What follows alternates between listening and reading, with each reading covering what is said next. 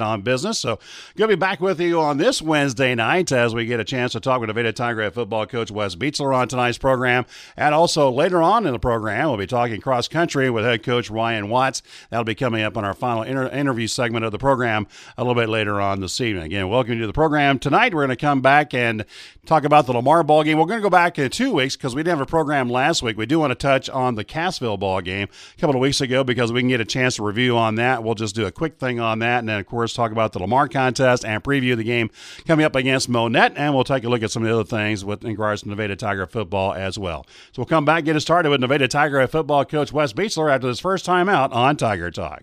Hi, it's my nevada mo dot com again, reminding you we are Nevada's Community Bulletin Board. We post current and upcoming community events, government phone numbers from city to federal, a business directory, a parks and rec page, and school activities. Speaking of school, my nevada mo dot com would like to congratulate our students and our sports teams. Our Tigers demonstrate the spirit, sportsmanship, and values that make this country great and make Nevada a great place to live. You make us proud on the field and in the classroom. my nevada mo dot com is rooting for you. At Nevada Auto Mall, our September of Savings has started, and, well, we've gotten some pretty cool rides in lately. Come check out this two thousand nineteen Ford Fusion S E Hybrid with only six thousand two hundred miles. Or, how about this sporty twenty twenty Ford Explorer S T four by four that has leather, nav, premium technology package, and only has fifteen thousand two hundred miles. Best of all, you're going to save thousands off a new vehicle. Vehicles like this and more are only at Nevada Auto Mall, the place where you get your deal.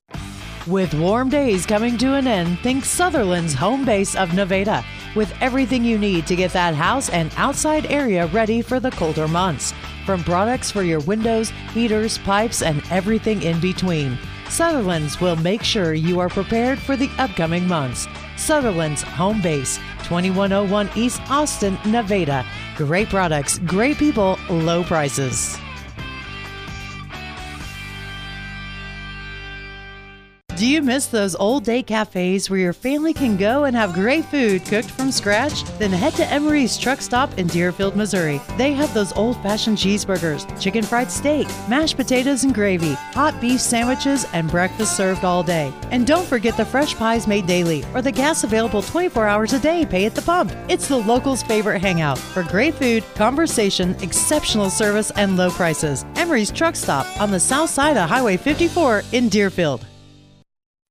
Back on Tiger Talk tonight. Again, thanks for joining us on this uh, Wednesday evening. And again, uh, glad to be with you here tonight. And again, apologize for not having the program uh, last week, but uh, just couldn't be helped due to uh, business last week. Of course, I got blamed for not being here, you know, uh, not uh, creating the mojo that we normally do on Wednesday nights uh, prior to a ball game. So apologize for that, Wes. You kind of, you kind of took responsibility for yourself on that one. I, I didn't. So just to set the record straight here, I know Mike, Mike's the lead on this show, but uh, he he kind of set himself up for that one, saying maybe that was the reason. I didn't. I was going to take some serious heat over what may be a touchdown last week when I said yeah. a particular receiver hadn't done anything as of yet, and the next play he ended up in the end zone. Fortunately, I got bailed out by a penalty. Yeah, you might. That might have been on you. That one might have been on you. That was definitely on me. I knew as soon as I said it, I was going to regret it. But at any rate, we uh, start off a little bit of levity because we're going to get ready to talk about some football. Of course, we're talking about some serious business now as uh, the last two weeks, uh, one and one for Nevada. Again, we're going to touch on the Cassville ball game uh, first. Uh, we'll get that out of the way because we can get a chance to talk about that last week. But uh, and I'm sure it's in your distant memory now. But uh, uh, when you think back a week and a half ago to that nice win on the road, your Big Eight West opener, uh, what were the things you thought about as far as that ball game? Well, the the thing that jumps out the most, Mike, was jumping on a team like Cassville, and I know that Cassville is one and three this year, not a typical Cassville team, but to go down to their place and jump out on fourteen nothing, I thought was an awesome way to start the ball game on the road. Um, and then I didn't feel very good, uh, even though it was thirty to fourteen at halftime. Still, we got the we got the touchdown pass from Cade Beechler to Drew Beechler there, right? You know, probably six seconds left in half, and very little time left. Mm-hmm. Um, to, to stretch it from twenty-two to fourteen to thirty to fourteen. Didn't feel very good about the way we played, particularly in the second quarter. But um, came out, defense really made some nice adjustments and responded well in the second half. And I thought the offense picked it up a little bit in the second half as well. To, I don't – you talk about distance memory, I don't know, was it forty, forty-two, mm-hmm. twenty final or something like yeah. that. Um, so felt good about the way we played other than the second quarter. And that, uh, you know, unfortunately we had a bad – we had a bad first and second quarter this past Friday night, so we just need to clean some things up and get rolling. That's the goal this week. Yeah, how big? But you know, how big was that touchdown to Drew with uh, time ran out in the first half? Because that gave you a chance to take a lot of momentum in the locker room, and I'm sure it had to make Cassville hang their heads just a little bit. Well, probably a little bit. You know, I think if they go into halftime only down a score, then that's, that, that's a little bit different deal than being down two scores. And so I, I think it was a pretty big play for us. And then and then the way our defense responded in the second half, you know, gave up the fourteen points but quite a few yards in the first half and gave up just six points and not very not as many yards uh, anyway in the second half is, was kind of sealed the game for us.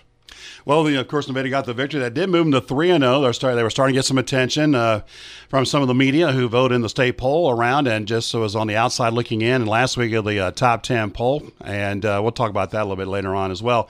But uh, certainly got Nevada a little bit of attention with that three and oh starting with how many yards they were racking up, how many points they were putting up, still averaging fifty points a ball game after three games uh, this season. Go into the Silver Tiger game now last week to take on the Lamar Tigers, of course, a rivalry game, Vernon and Barton County. Uh, of course, as everybody knows, Lamar, uh, the defending Class two state champions, uh, coming in unbeaten and uh, sitting at three and oh under their second-year head coach in uh, Jared Beshore. But uh, Lamar does pick up the victory forty-eight twenty-two, and uh, pretty easy to kind of figure out where things kind of went awry with this one. You just can't give a team like that a twenty-one nothing lead.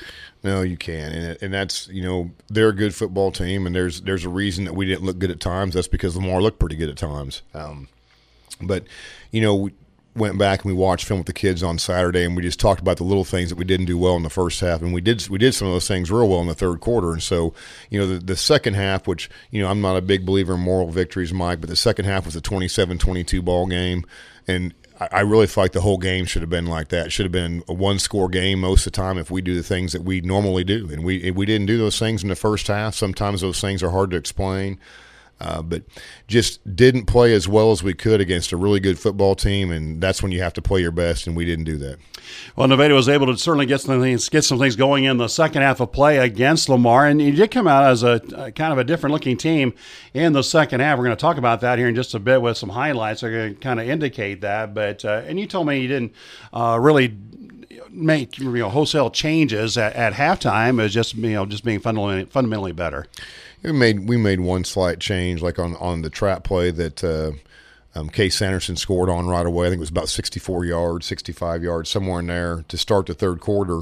Um, you know, they were they were jamming hard on the backside. Our tight ends couldn't get underneath to block the backside linebackers. We had the fullback pick that up instead, and so that when we got that fix, which wasn't a major deal, and then we got Case Sanderson free.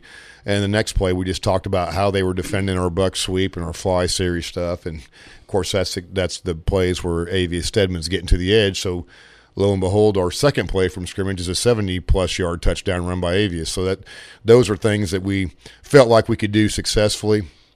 And I know you; those are just two big plays, but we also had some good six, eight, seven-yard chunk runs in the third quarter as well. We just couldn't complete drives. We'd, we'd have a couple good plays and then have a stub our toe and have a negative play or no-gain play. So we can't do those things either. But once again, there's a reason sometimes you don't look very good. Sometimes you just don't play very well, and sometimes your opponent's pretty doggone good, and, and, they, and they're playing well. Yep. So it's a little combination of both there at times. I'm going to take a quick timeout. We're going to come back, run through those highlights for you real quick, talk more about the Lamar ball game a little bit later on. We'll preview Monett. That's in sixty seconds here on Tiger Talk. Before I was adopted, I felt like nobody wanted me. I felt like my life was already over. At a certain age, they don't want you. You're troubled and stuff. Even if I wanted to be adopted, who would adopt a seventeen-year-old? Inside, I knew, like, I'm not a troubled kid. I know what I'm in for, why I'm here. My biggest fear was that I would age out and not know how to be sufficient on my own. I had nightmares every single day at my birth mom's house. It was just really scary for me living there. I was scared, I was lost, and I felt hopeless. I felt like, don't I deserve to feel happy and loved? I just wish I'd gotten adopted sooner. Unfortunately, the number of children waiting to be adopted from foster care is on the rise. The Dave Thomas Foundation for Adoption is the only public nonprofit charity in the U S focused exclusively on foster care adoption. You can help. Go to dave thomas foundation dot org to learn more.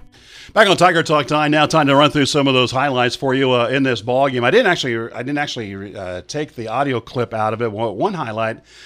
Uh, I do want to mention, and I'm not going not going to be able to hear it back. I didn't edit it out, but I do want to mention that because could have been a big play in the ball game, didn't pan out the way you'd hoped. And that was when Lamar, of course, got the ball first. You end up, they end up in a fourth and short situation. In fact, about fourth and three inches, and uh, they decided to go for it. Didn't blame him for doing that, but your defense stood tall. Uh, that was on the very first series of the ball game. They got the ball back on downs. Unfortunately, you were unable to take advantage of that momentum. Yeah, and that that was something where, you know, amazing stop, great job by our defense, and I wish we could have moved the ball right then. That could have been a difference in the game. You know, last year down there at their place, we got on fourteen nothing and was able to sustain that through the third mm-hmm. quarter. And uh, so that that would have been nice if we could have changed the the events that took place after a great fourth down stop by our defense. Well, we're going to jump ahead in the highlights. Of course, Lamar did jump out to the twenty-one nothing lead in the contest. We're going to pick it up, though, at the beginning of the second half. Nevada trailed twenty-one nothing at halftime, trying to get some momentum. Nevada did get the ball first in the second half of play after the second half kickoff, and it didn't take long for Nevada to establish a bit of momentum coming out of the locker room at halftime. In fact, there was only uh, seventeen seconds gone in the second half. Case Sanderson going long distance. First and ten, Stedman in motion out of the pistol wing. Handoff goes on the dive to Sanderson. Good running room. He's in the secondary, and he may go all the way. This is a one-play drive all the way to the ten, the five, and the end zone. Touchdown, Nevada. A one-play drive that goes for sixty-four yards on the run by Case Sanderson. What a way to begin the second half. And it was a, quite a way to begin the second half. It looked like at that point, and with things that transpired after that, that uh, well, maybe we're going to get back in this fight. And eventually it did, just never could get back to them. Yeah, again, you know, talking about spotting them twenty-one points is about, you know, recipe for disaster. But I was proud, of, again, proud of the way our kids responded. And we, we not very happy with our performance in the, in the first half, but proud of the way our kids keep fighting. And that's that's the main thing you want as a coach is kids that keep playing the ball game until it's over. Had to put a little juice into the uh, into the sideline of Nevada, but unfortunately got squelched rather quickly as Lamar comes right back, scores quickly. nine fifty to go in the third quarter and a thirty-seven-yard run by quarterback Joel Beshore. They convert the extra point, and just like that, they're back up by twenty, uh, twenty-eight to eight. But again, Nevada had an immediate answer, and it didn't take long. The very first play from the line of scrimmage on their next possession, this one from Avius Stedman. First down and ten for Nevada, their own thirty-yard line. Pistol wing formation. Sanderson, the eye back. Handoff goes to Stedman, the wing back. Running room left side, and he's going down the left sideline. Another one-play drive. Stedman will not be caught. fifteen, ten, five, touchdown. seventy-yard touchdown. Avius Stedman and Nevada right back on the board, trailing twenty-eight to fourteen. Another one-play drive, their second consecutive.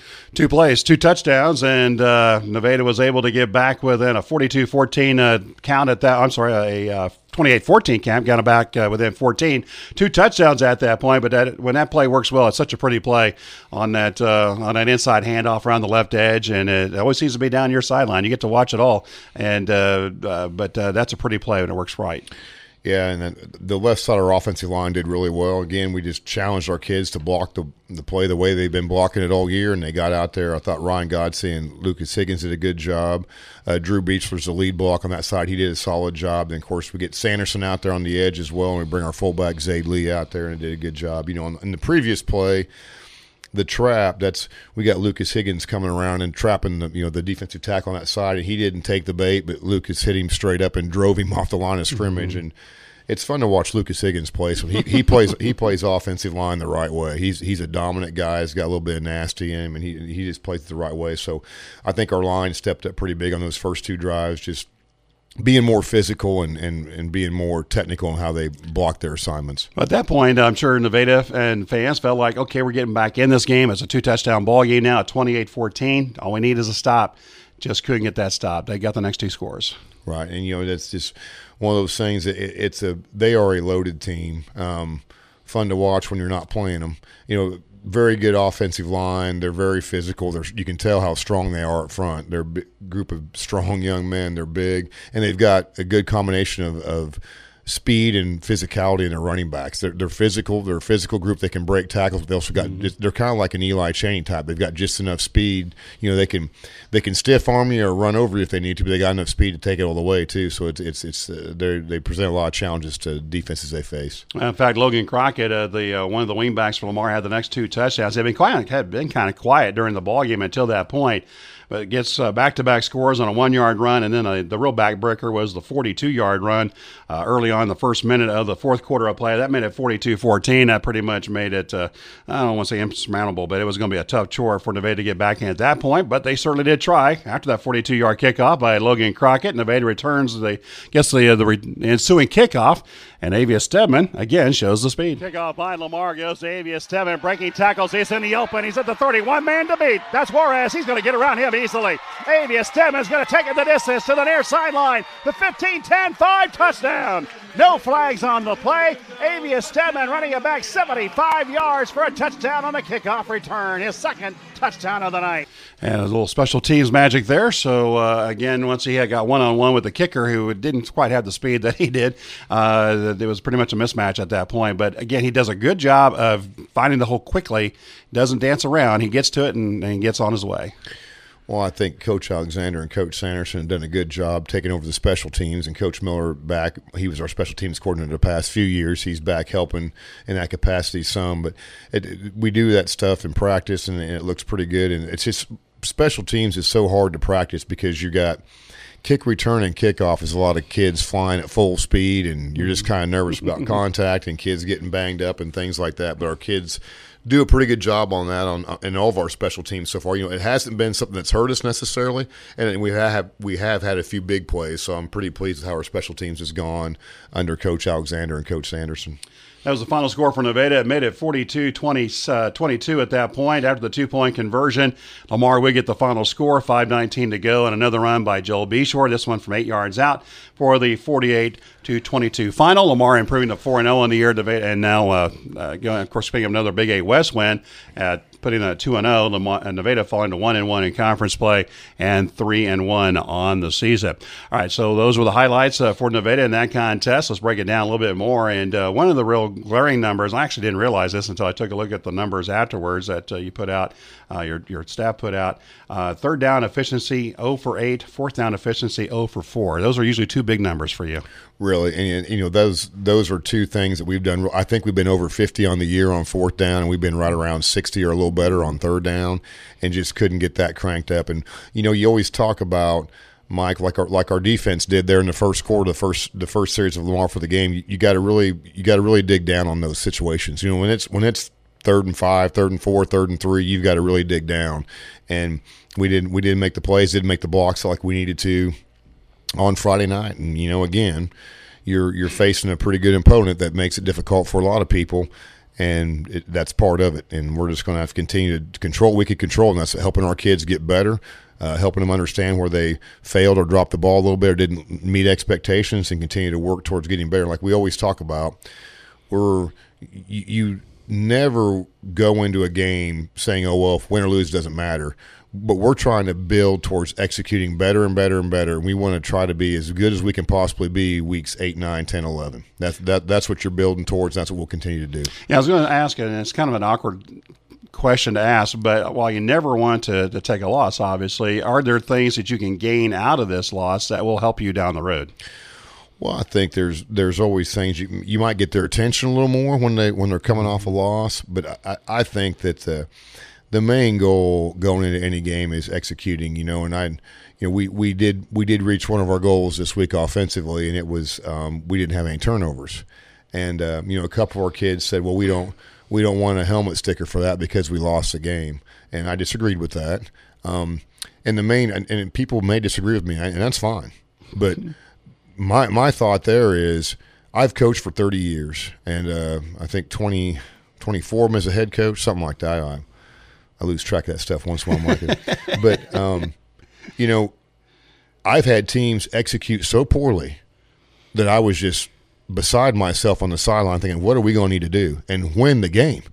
And you talk about tough. Try executing poorly and convincing kids they need to get better. That's hard to do. And uh, I've been in games where we've executed really, really well. I, I remember playing, we were ranked in state, and Salem was ranked in state uh, probably in two thousand four or five when I was at Houston. We were both ranked in state. They were in class three. We were in class two. We played as well as we had played the entire year on both sides of the ball. We were down twenty-two twenty-one at halftime. Well, you can't argue with that. We're, we're playing really well, but they're really good, and they're playing really well too. Mm-hmm. So I really focus on execution because I've I've won some ugly games, and some, you know, I know people say, oh, an ugly win's better than a pretty loss. I don't know about that. I, I I don't like ugly performances either way. Um, ugly win or lose. Ugly catches up with you before too long. It does. You, you, and and I think it's it's it, you you sometimes you can execute ugly and still win, and it's hard to get your kids convinced that they're executing ugly because they're winning ball games. So I, there's a lot that goes into that, and we don't have time to get on that soapbox very long, but I just we're, we're just striving to execute better in, in in certain areas, and I think we've got those points across so far this week in practice, and I expect a better performance on Friday night. Let's go to the defensive side of the ball. Obviously, uh, forty-eight points given up, again, against a very good football team.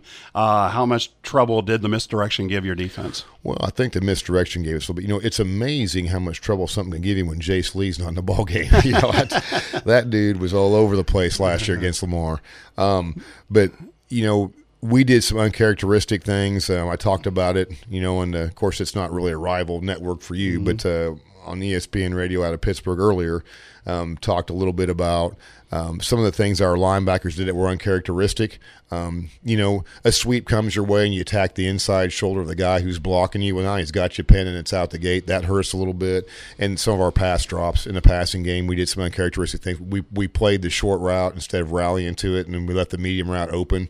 So those were things that hurt us a little bit that I think we've got cleaned up this week. And, you know, we just got to play disciplined. And we we challenged our kids this week. You know, if you're not going to do things the way they need to be done, then we're going to have to find somebody else to play your spot. And sometimes it comes to that, mm-hmm. you know, and then kid, the kids understand that. We're We're not we're not here to be their buddies and tell them everything's always sunshine and roses, but we're not here to degrade them and belittle them either. We're just we're just trying to make them better young men and better football players, and hopefully we got some of that done this week. Sometimes, and uh, I want to ask this question because it's something that, as a guy who's sitting up in a press box looking, and I saw this in the Cassville ball game. Y'all give quite a bit of room to receivers. Um, you know. several yards off uh, the receiver. By design is a uh, kind of a bend but don't break type of uh, philosophy, or, or why all the cushion? Well, when you're going when you're running cover three, then what you're trying to do is take away the deep thirds with your two corners and your safety, and your in your what your your plan is, we're, we're not going to get beat deep. And I don't know if it, I don't I don't know if I agree with the bend but don't break thing, but the goal is to not get beat deep and then rally to the stuff they have to throw underneath your coverage and get downhill and, and rally to it. So that's the philosophy. I mean, the other thing you can do is you can play press man coverage. You get beat deep once in a while, and that's a touchdown. So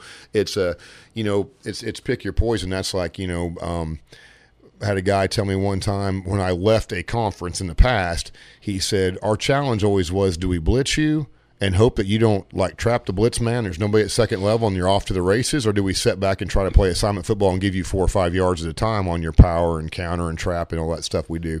And so that's a good question. That's that's one for you to answer. I'm not going to tell you anything that you don't need to know.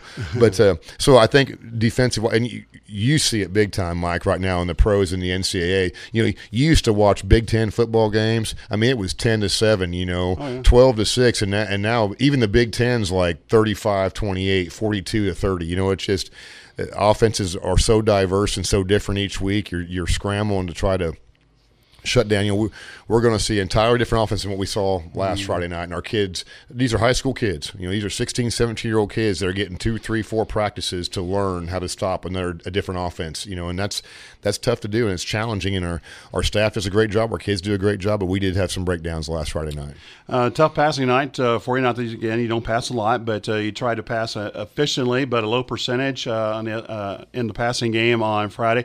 And it's obviously reflected in the pressure that uh, that Cade was under. Well, that's what I was going to say when you asked about that. We we did not do a very good job up front in our pass protection this week, and it had been rock solid the whole year and was not very good. Couple reasons for that. One, you have some some dudes from Lamar that can get after the passer. I thought they they caught us in some timely blitzes. I don't think we're very predictable. Um, we're not always going to throw on an obvious passing down. We're not always going to run on an obvious mm-hmm. running down.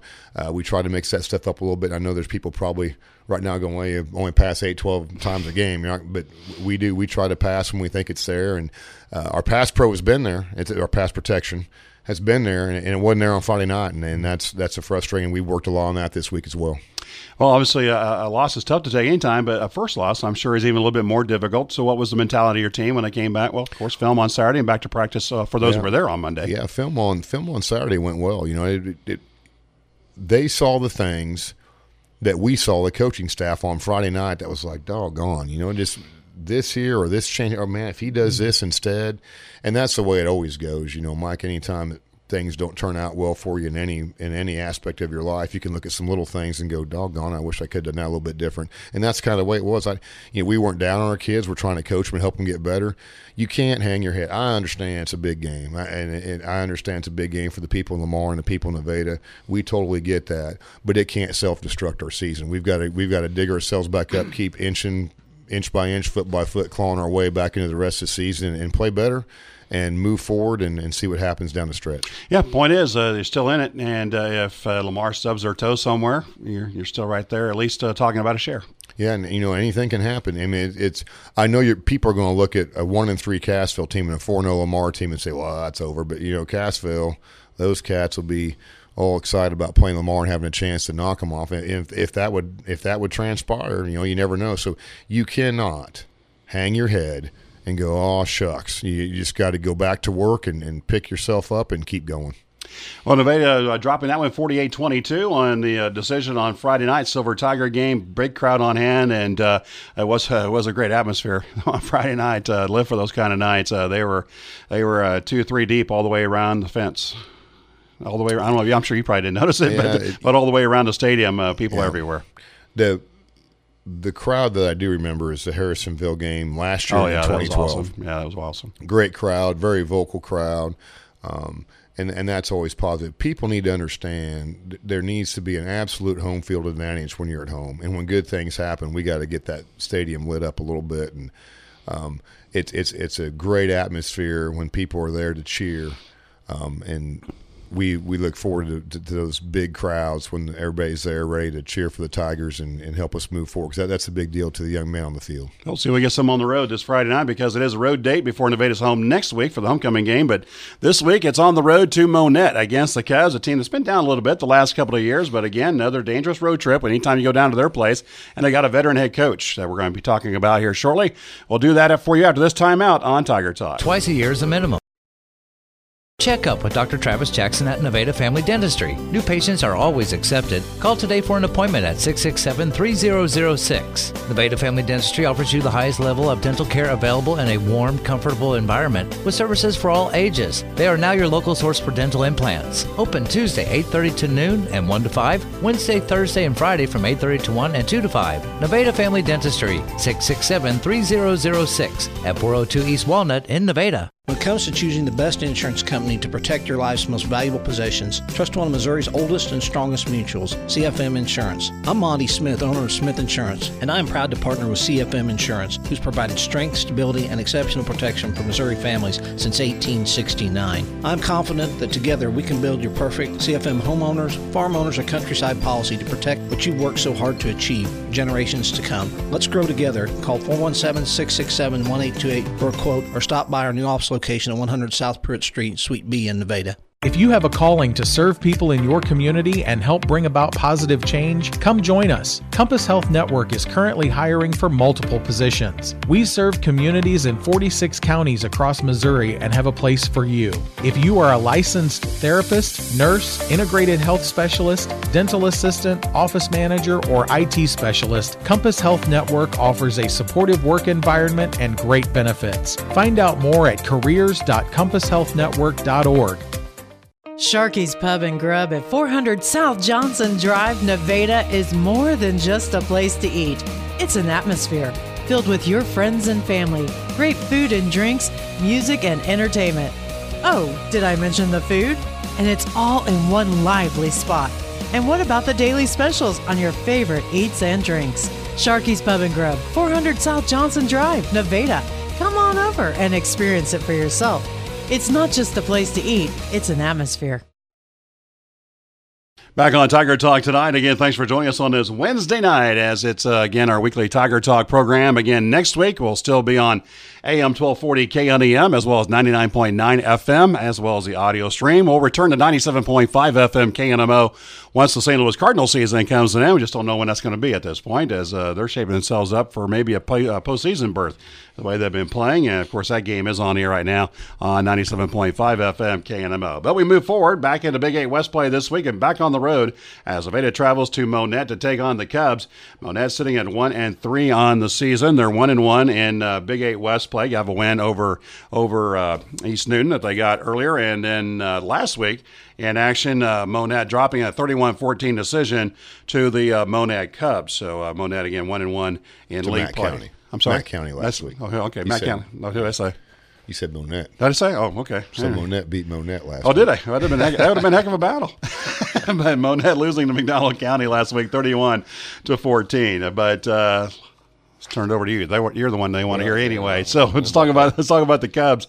Uh, run a, a interesting offense again. A, a three back offense, uh, kind of tight uh, like you do, but a different type of formation.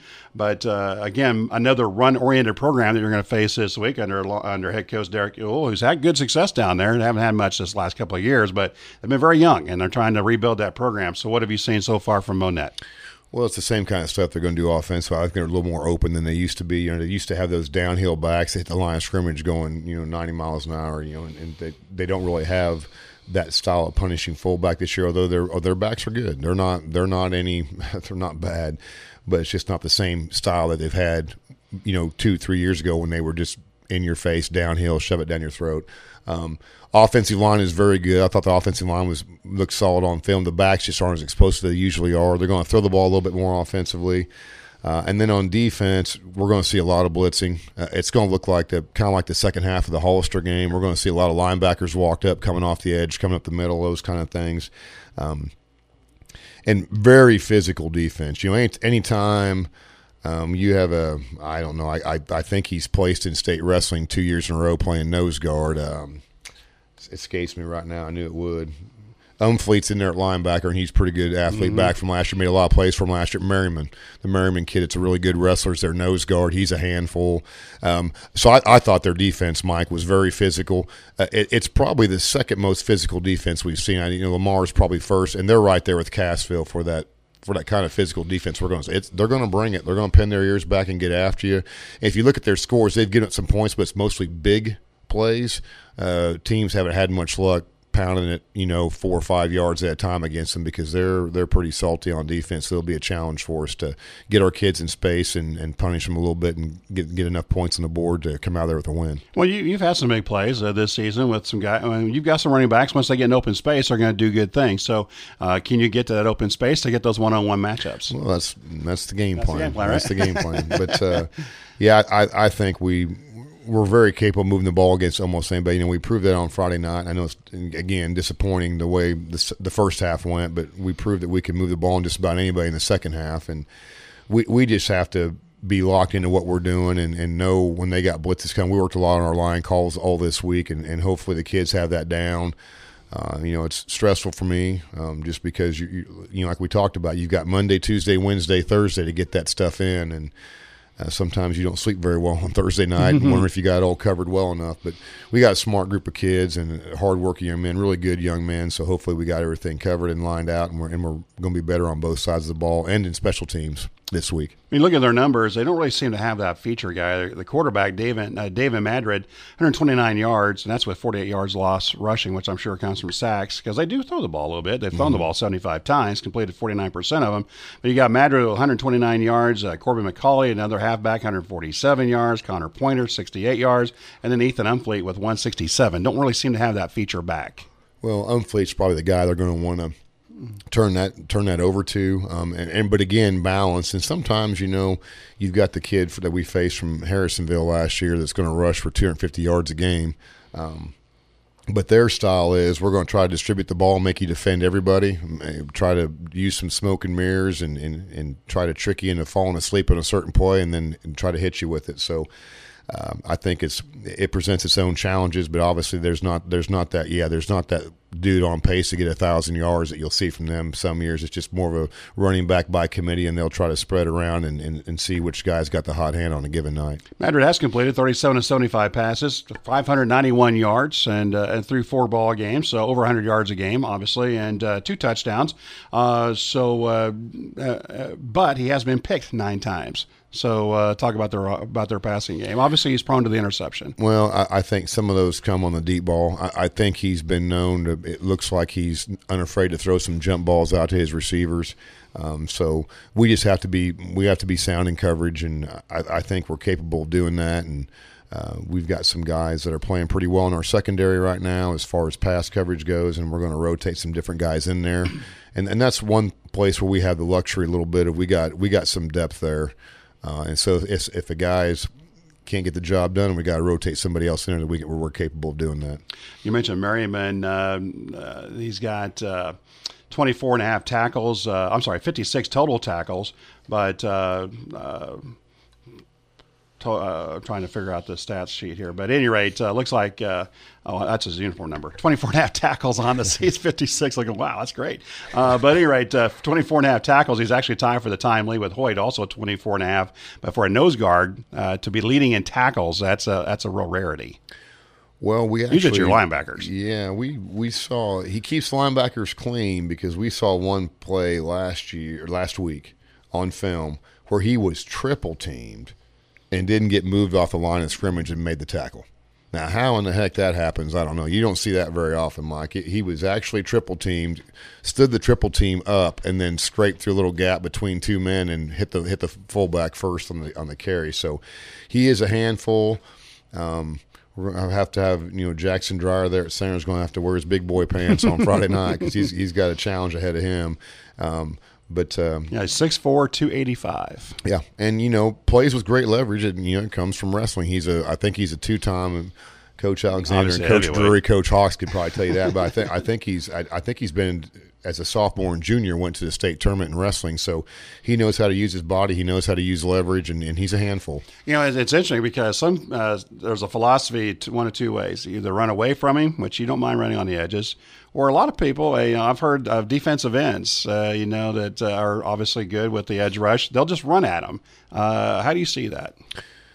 Well, we'll find out. six four, two eighty-five might be hard you, to run you, at. Yeah, you call me. Uh, give me a buzz at second quarter on Friday night, and I'll, I'll have a better I'll answer I'll send Jay over you. There on the sideline and ask you what your philosophy is at that point. Yeah, because he, I mean, he is a handful. You know, old joking aside, he, he is a tough customer, and he's tough to move, but uh, we're – we're hesitant to shy away from anybody. Mm-hmm. Um, so we're still going to try to do what we do and, and handle them with, you know, M- Meshek and, and Higgins will be in there double teaming him some with our center. So we'll, we'll still try to move the ball around the center when we want to and when we need to. And, Uh, hope our guys are up to the challenge, but he is a, he is a good football player, a real good football player. Is, is this a week where uh, how concerned are you about the rush to allow Cade Beechler to get uh, and he's going to roll out most of the time anyway? But uh, uh, how confident are you on this week that you can get the time you need for those times that you do want to throw?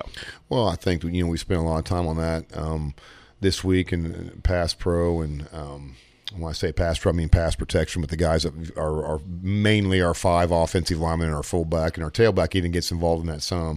But I think there's some things we can do. Uh, one thing we have to work on, too, is getting the ball, throwing the ball in rhythm and getting the ball out quick like we want to. But sometimes, man, if, they, if the heat's there and it's and it's we don't block very well, it's it's hard to get that three-step drop and throw in rhythm. So hopefully we got some of that cleaned up. But I'm telling you, they're going to bring they're going to bring six, seven guys sometimes. And so it's going to be – when they bring six or seven guys, that there's going to be some guys open, but do you have enough time to make that mm-hmm. throw is going to be the question. So we'll it'll be an interesting matchup for sure. And finally, on the defensive side, you already mentioned their physicality, but uh, what are you seeing over there scheme-wise? Well, they're going to be – I mean, it looks to me like a three four, and, you know, it should be obvious, but it could be a three three stack too. And there's not much difference. They're going, they're going to have like a – two defensive ends playing over our tackles or in, in the B gap, and they're going to have a nose guard, and they're going to walk up some outside linebackers on the edge. They're going to keep two linebackers in thirty techniques, which is basically over our guards. And so far this year, they've been in a cover two. They've had two high safeties in corner. Uh, we prepared this week to have them bring a safety down the box and then have, you know, instead of having the seven guys in the box, they usually have the eight guys in the box against us to try to stop the run. So we'll have to see what they are actually going to come up with. But we worked against uh, – the two, the three defenses we see exclusively this year, and we also worked against some the defense that we think we might see to get eight in the box. Mm-hmm. So uh, we, we should be prepared for everything, and just hopefully we play well and play up to our potential and, and have a good ball game. Look forward to it on Friday night. Uh, again, as always, we'll ask about the, the, the big key for the game for you. I'm sure your team, though, is uh, anxious to get back on the field and get that bad taste out of their mouth from last week. Yeah, you know, anytime you, you – win or lose, to me, if I feel like we didn't execute very well, I, I'm looking for that next game. But, you know, it's kind of a catch twenty-two, Mike. So I'd, you know, a lot of times when you're facing opponents like we're going to face the rest of the way, you you also want one more day of practice, you know. So it's uh, excited to go down there and play a football game and, and see how we perform, but also a little bit nervous about the amount of time you have and, and how things are falling into place. So it's it's kind of a catch twenty-two, but I think our guys are ready to go. And this is another one of those communities that uh, that loves their football. They should be turning out. Yeah, it should be. You know, hopefully we travel well. Um, Monett will have a good crowd there, and it's their homecoming. Okay. Um, so it's always nice to get invited to homecoming. Um, so it's uh, you know, the twenty minute half and off, yeah. the, off the field a little bit early. All, all that. Say, it's been odd. We haven't seen one yet. Yeah, it's uh, we, usually well, see if, we usually see two or three. You know, I'll, I remember when I came here in twenty eleven, Mike, and you probably remember this. Oh, yeah. We played in six we homecoming did. games, oh, wow. our own, because the year before they were oh and ten. Uh, and so we got invited to five homecomings plus our own, and Don Epps and I still joke to this day we were six and zero in homecomings that year. So, and then the next year we were invited to no homecomings. So it's uh, it's always interesting that mm-hmm. you know, and I think a lot like me, you know, Coach Hawks will give me a call and say, you know, Coach McNeely, Coach. Um, uh, good night, Coach. Coach McKinley would give me a call in the past, say, hey, when do you want homecoming? I don't care. Put yeah. it somewhere in the middle of the season, because I don't want to pick out an opponent and say, oh, that's – I would rather play a good team on homecoming mm-hmm. than a bad team. So maybe that's the way they looked at it. They, you know, it's about the middle of the year when you want to have homecoming. The weather's still usually pretty nice, not too hot, not mm-hmm. too cold yet. So uh, I don't think they invited us as a, hey, Nevada's a lock. Let's, I think they knew it would be a challenging ball game for them, but I think it's they're counting on good weather and a good crowd and a good opponent, and let's have some fun on homecoming night. And for the record, ours is against Seneca next week. So next, yep. it'll, it'll be a good opponent. A good time to have it'll, it. it'll be a good opponent. That's right. So that'll be uh, next Friday night, but this week, homecoming at Monett, and uh, kickoff again is at seven o'clock on Friday night. Of course, we'll have the coverage. We'll talk about the details on that a little bit later on. So now we move over to uh, Coach Beechler's favorite time of the program. And uh, that is the scoreboard from last week and the district standings. And uh, we'll take a look at the Big Eight uh, West Division first from last week. Uh, of course, as we uh, you already know, Lamar over Nevada forty-eight twenty-two. Seneca with a thirty-five seven win over East Newton, and McDonald County with a thirty-one fourteen win over Monett. Uh, so uh, the other two West Division games, I don't think anything too surprising there. No. Pretty much what the, according to plan.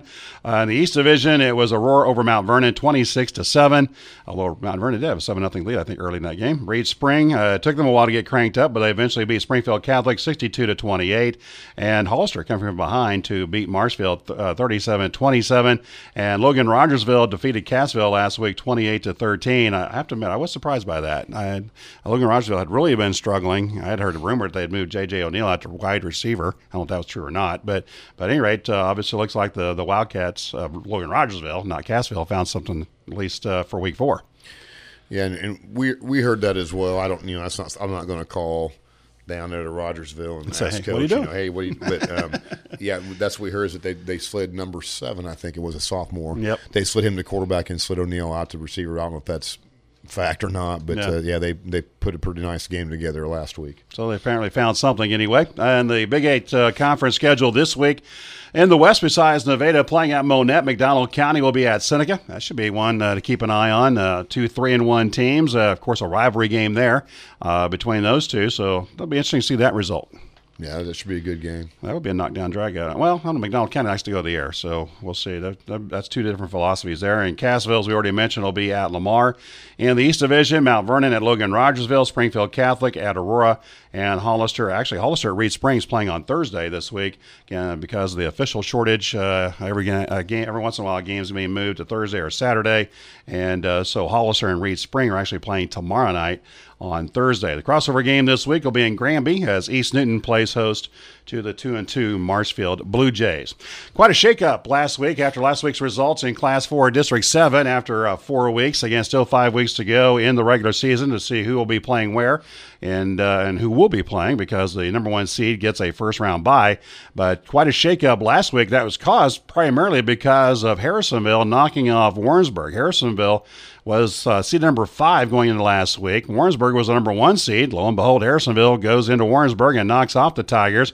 So Lincoln College Prep, who probably nobody around here knows anything about, uh, they're sitting at four and oh, and uh, they went. They just debuted in the state rankings this week in Class four uh, at number eight, uh, but they're sitting at four and oh. They they played on Saturday last week and uh, won their game, but Warrensburg slides down to number two. Nevada slides back one spot to number three. Harrisonville up a spot to uh, number four at three and one. Grandview not having a Grandview type year. Now again, they play a large school schedule, so it's kind of hard to tell from that. But they're one and three.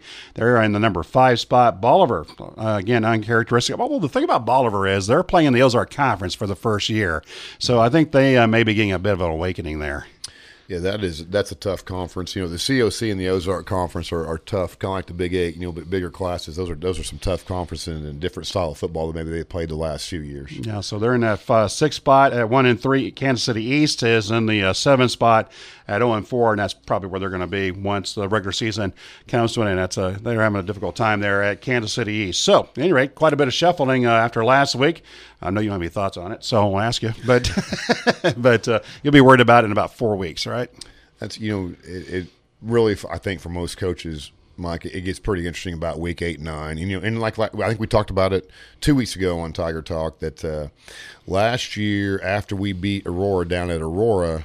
It was about eleven o'clock when everybody got done playing that we actually jumped Harrisonville mm-hmm. to host that playoff game. So it, it can go right down to the wire. So it it won't be – I won't watch it overly closely until after we play on week eight. And then obviously week nine, you got to sit tight and watch and see what happens when all the results come in because strength of schedule is also a factor. So somebody that, you know, is, looks pretty good strength of schedule-wise gets beat.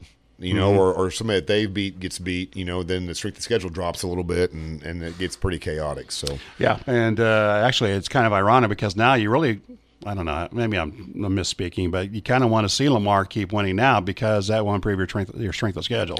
Yeah. Any, anytime people that you beat or lost to, it just your schedule, you want people on your schedule to win games, mm-hmm. uh, except for when they're playing you. but, but yeah, you yeah you want those guys to win games. That improves your strength of schedule and gives you it helps you out in the standings for, for district play. Well, the notable thing about Class Four District Seven is the strength, and uh, that does get your attention. And uh, the fact, even with Grandview falling out of the top ten in Class Four, there are still three teams ranked in the top ten in Class Four football in this district. With Lincoln College Prep now moving in, Lincoln College Prep, Warrensburg, and Harrisonville. Harrisonville, ironically, is seed number four in the district, but they're the highest ranked of the three in uh, because they beat Warrensburg. They're the highest ranked of the three uh, in Class Four. So, so that does get your attention.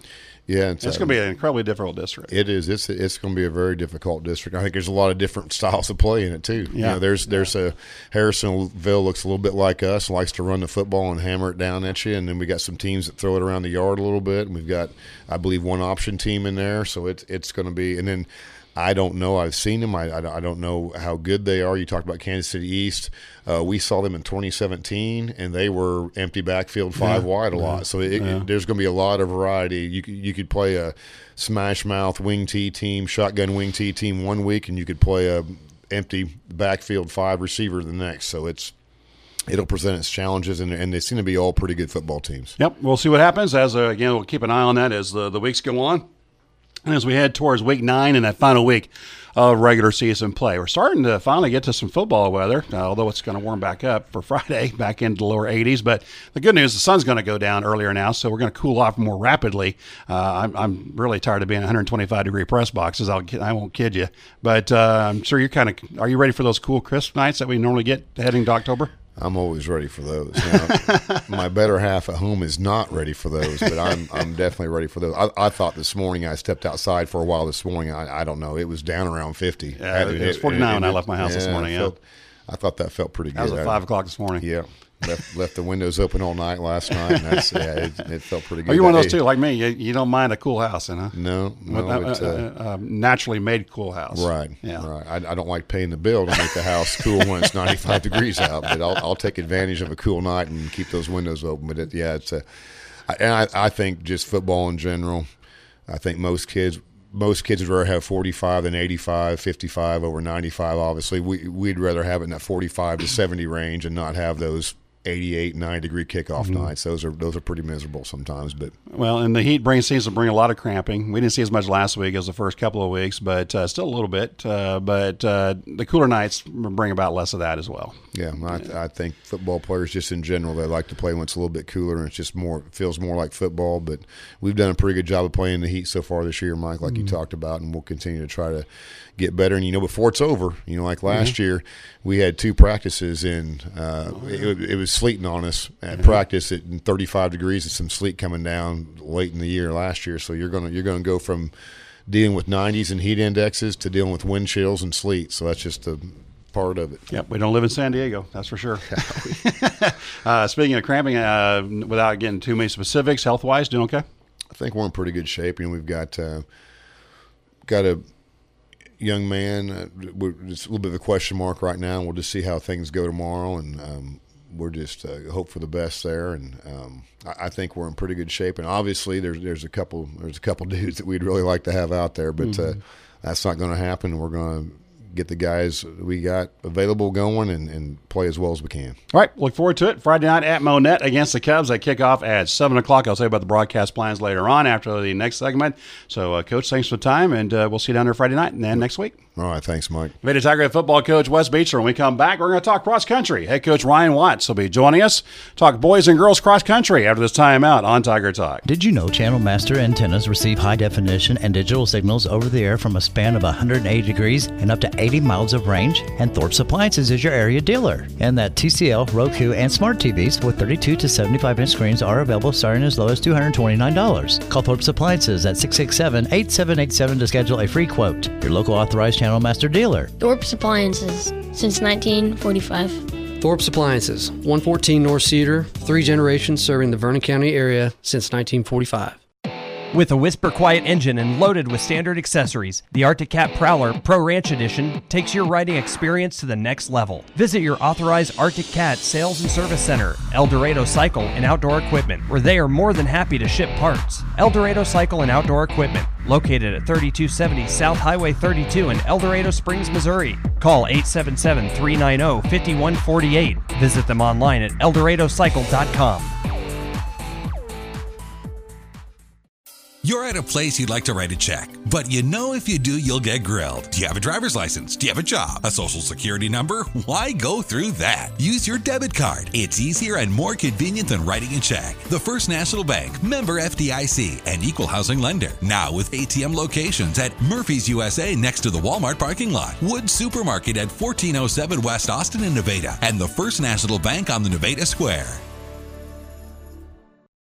The Plumbing Shop in Nevada would like to announce that they are your Navian hot water dealer. Navian systems offer more output for the money, lower installation costs, and lower operating costs for the homeowner. The Plumbing Shop also specializes in mostly commercial and new home builds. For a new Navian system in your commercial property or residential home, contact the Plumbing Shop at four one seven, six six seven, one three one nine, keeping you out of hot water by keeping you in hot water. K N M O. Thanks for joining us tonight, actually just on A M twelve forty K N M and ninety-nine point nine F M, Saint Louis Cardinal Baseball, over ninety-seven point five F M K N M O. But we're going to switch gears right now and talk cross-country, and we'll do that with uh, Nevada High School boys and girls cross-country coach uh, Ryan Watts joining us on the program. He has the distinction of not only being the high school coach, but uh, the only coach that's also a middle school coach. So, like, yeah, Ryan, I'm sure that keeps you busy. At least you got them all there together. I- I get lots of opportunities to interact with them from seven through twelve. So, yeah, they're a, it's a pretty unique situation. Yeah, when you, when you, we talk, hear these coaches talking about uh, watching these uh, these student-athletes um, grow, mature, you, you really take it to another level, don't you? Yeah, it's it's it's unique. Uh, there's a few of those kids that if they start with me, you know, in seventh grade on, I see them go from, you know, what a lot of times seventh graders look like little kids, and by the time they're getting ready to graduate, they're young adults. So, yeah, I get to see a big transformation with some of them. Well, let's talk about, uh, before we get into your season, let's just talk about uh, your squad a little bit. Uh, of course, last year when we visited, you were coming out, we were, uh, not that we're out of it, but, uh, of course, dealing with all the COVID issues, uh, which really uh, cut down on, uh, uh, for lack of a better word, your ability to recruit uh, competitors. So uh, did you find that situation a little bit better this, uh, this time around the summer?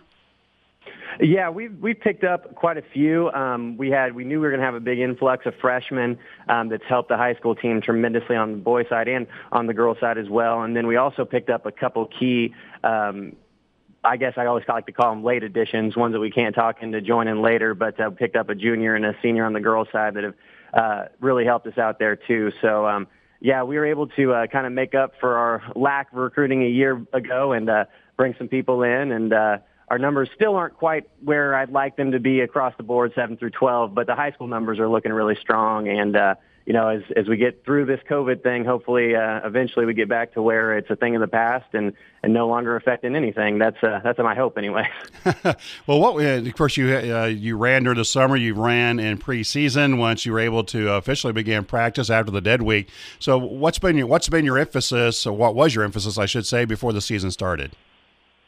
Uh, well, we had an old adage that we've been throwing around that summer miles make fall smiles, and I've always said that, you know, cross country is a summer sport that plays out in the fall, and so our emphasis this year was just bringing in as much mileage as we could from the summer. You know, we started basically the week after track ended and hit it all summer long, trying to get as much mileage as we can, um, because really once season starts, you're kind of just fine-tuning and uh, kind of counting on that aerobic base that you built over the summer, so that's so far been looking pretty strong for us, so we feel pretty good about the mileage that we brought in and, and those, you know, and then through the first part of the season, we kind of continue that high mileage thing, and we're actually hitting the midpoint now where we start to transition to a, a little bit different approach um, where it's more about speed and race strategy and stuff like that. So when you couple those two things together, uh, you end up getting a, uh, hopefully a, a fast runner and a, a good balanced runner, and Uh, basically improve on that aerobic base as much as possible. And uh,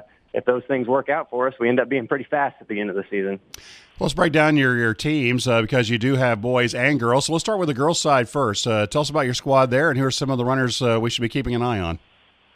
Yeah, the girls' side, um, we've got two uh, returners that have been, you know, Allie Raines is a uh, two-time state qualifier, and then Avery Morris has just missed qualifying, and she's ran – you know, the kind of times that typically would qualify. So um, those two have kind of been leading the way for us all season. And then we, like I said earlier, we picked up a couple um, new ones. Uh, we have Avery Dawn, who's a freshman, so adding her to the squad has been uh, very helpful. We missed her for part of the season due to some uh, extenuating circumstances. and uh, But now that she's back and getting back in shape, that's uh, paying off big time. And then um, we've also picked up Maddie Majors and Jade Feller, uh, who are making a a big impact as upperclassmen and also helping uh, really transition uh, some of that leadership roles that they have in other sports and really help guide um, in coupling that with um, Allie and Avery. So we actually have some really strong leadership um, from those girls. And then we also have our returning senior, uh, Ashley, who we talked about at the beginning, the kids that have been with us from the beginning. You know, she's a seventh grade on, so we've had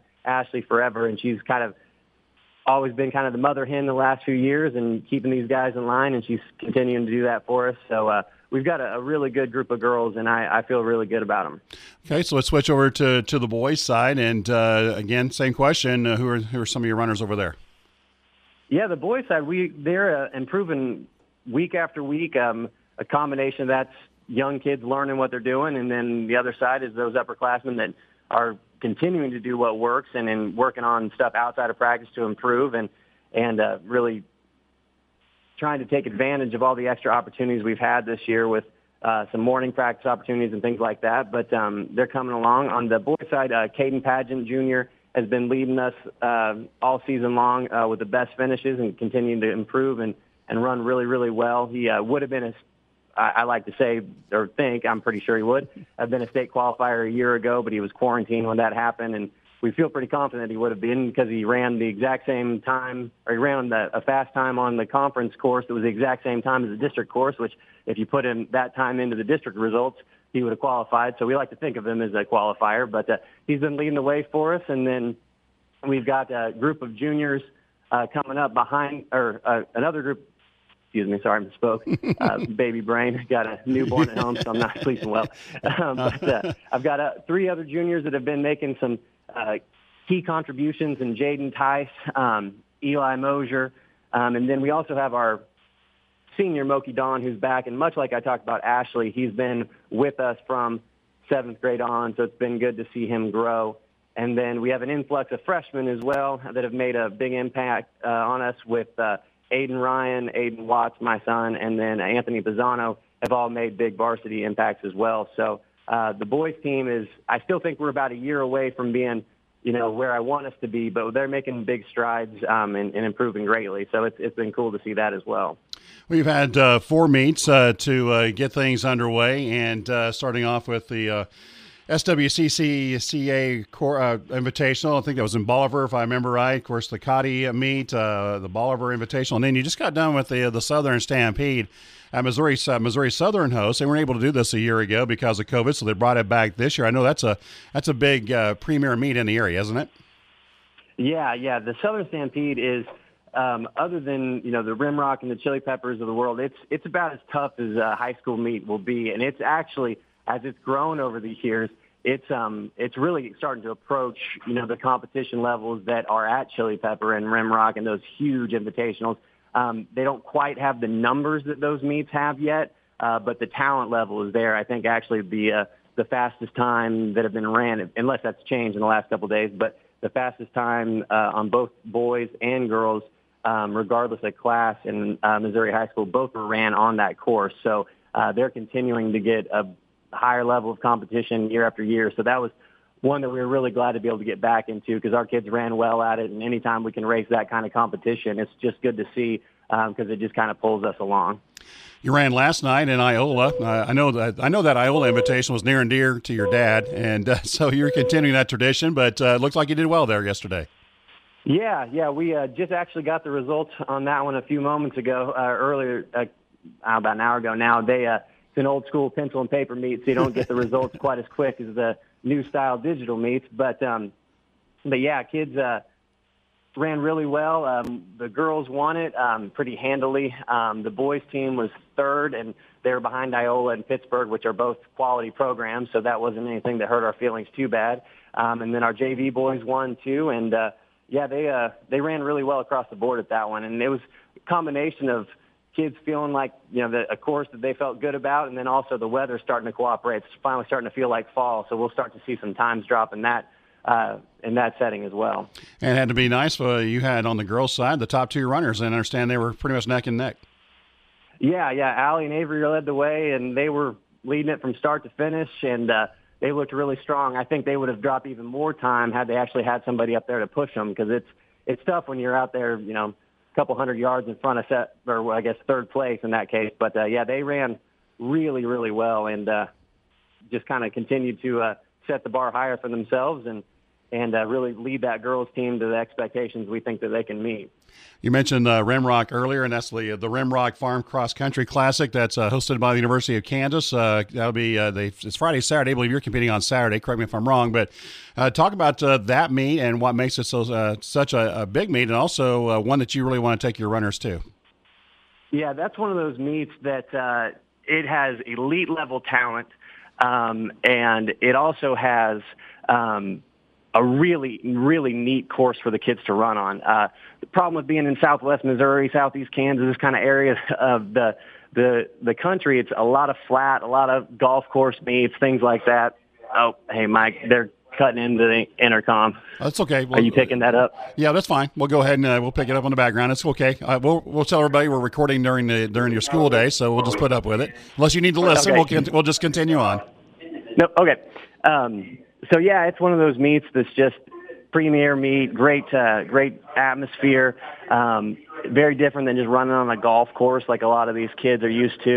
Um, there's bridges they run over. There's tunnels they go through, lots of hills. Um, and it was designed by, you know, an actual cross-country coach uh, who wanted to add all these extra features. And, and because of that, even though it's not necessarily what I would call a fast course, it's definitely an exciting and fun course. And then uh, Lamar's coming up, the Lamar Invitational. I assume that's a golf course deal that you'll be on again, as you mentioned. And then yep. the Chili Pepper uh, Festival. Uh, uh, talk about that one. That's uh, it's obviously got an unusual name, uh, along with Rimrock. But uh, uh, what make uh, what about the Chili Pepper? Tell us about that. Well, the Chili Pepper, it's it is probably, you know, you could make an argument for Rimrock being a little bit better me just because the course is a little – I actually prefer the course at Rimrock, but there is no doubt that Chili Pepper is the premier uh, race in this part of the country. Um, you almost have to go to like Nike Nationals and things like that to see this kind of competition. Um, and those are invitational only. So this is probably the most competi- or highest competition as far as an open event that anybody can get into. Uh, there'll be, you know, each race will have a, over a thousand runners in it. Um, the elitist runners from all over the state will, or all over the country will be there. Um, you'll see teams from Texas and Oregon and all over that come to, uh, to run on that course and compete against the best. And, and it's one of those, like I said, kind of like with Rimrock, if, you know, we don't go to those meets thinking we can necessarily win them because, you know, that's just not the, the way the math works in our favor. But what it does do allows for us to give our kids a great experience going to these unique events, and then also to race against the best. It really just kind of drags everybody along to really fast times, and, and cross-country, with a lot of it being kind of a mental thing. If you can have somebody kind of tow you along to a new P R and realize, oh, I can run this fast, it makes a big difference later on in the season. And it's a lot easier to do at these big meets where you've got, you know, essentially you get pushed to new P Rs because you're going to get run over if you don't keep pace. So it's um it's uh, it's a unique thing. If you've never seen it, it's uh it's worth watching. A lot of times they'll stream it online and you can see that stuff, and seeing, you know, a thousand to fifteen hundred kids take off at once in a cross country race is, is very cool. I'm trying. That's in Fayetteville, right? Yes, at Fayetteville, Fay- on the University of Arkansas's uh, official course too. So it's pretty cool for these kids that, whether it's Rimrock or Chili Pepper, they're running on official college courses um, that, you know, Division One athletes get to compete on, and that's that's pretty cool too. A couple of things, and then we'll let you go. Uh, the uh, the Big Eight Conference meet will be coming up. Uh, talking about that, where will that be, and uh, how do you feel like you'll do in the Big Eight Conference meet? Um, I think we're going to look pretty strong, especially on the girls' side. Um, and it's going to be uh, hosted at Mac, at Mac County, which we got the opportunity uh, the week before that. So I think on the ninth, we're going to go and preview the course so that we can see that. Um, and, uh, you know, conference, we, we're, we're in a tough conference. There's no doubt about it. But like I said, I feel really good about where our girls are at. Um, and uh, on the boys' side, you know, we're just kind of playing on by ear with having such a young group. We're seeing big improvements happen week to week. So uh, that's uh, something that we're going to kind of hopefully keep banking on. And maybe by the time we get to conference, our expectations on the boys' side might look a little different. That'll be October nineteenth. As you said, the Big Eight Conference meet hosted by McDonald County High School. Uh, I can't, I actually don't need to answer the question. Does that, do all fourteen schools run cross country in the Big Eight? Yes. Yep. So it's everybody all together. Um, And uh, makes for a, a big meet and a competitive meet, and we're uh, we're excited to uh, to go run there and see, you know, how we compare against those schools that we compete against week after week uh, in a lot of other sports. But in, in cross, we don't see a lot of those schools, so it'll be a bit of a surprise as well. And finally, let's talk about the postseason. I know that's over a month away yet, but I'm not sure if and when we'll talk to you again on this program. So let's uh, let's cover the the uh, district cross country meet uh, that'll be coming up uh, what, October the thirtieth. Uh, you're in class uh, four, uh, and uh, and we were talking before going on air. Uh, made a big change uh, this year as far as districts are concerned, going from eight districts down to four. Why the change, and how does that affect your district? So as far as why the change, I'm pretty sure it's just they're having a really hard time finding schools that have the facilities and the desire to want to host it uh, more than anything, and just a lack of officials so they can kind of uh, spread their uh, their talent, for lack of a better word, across fewer meets.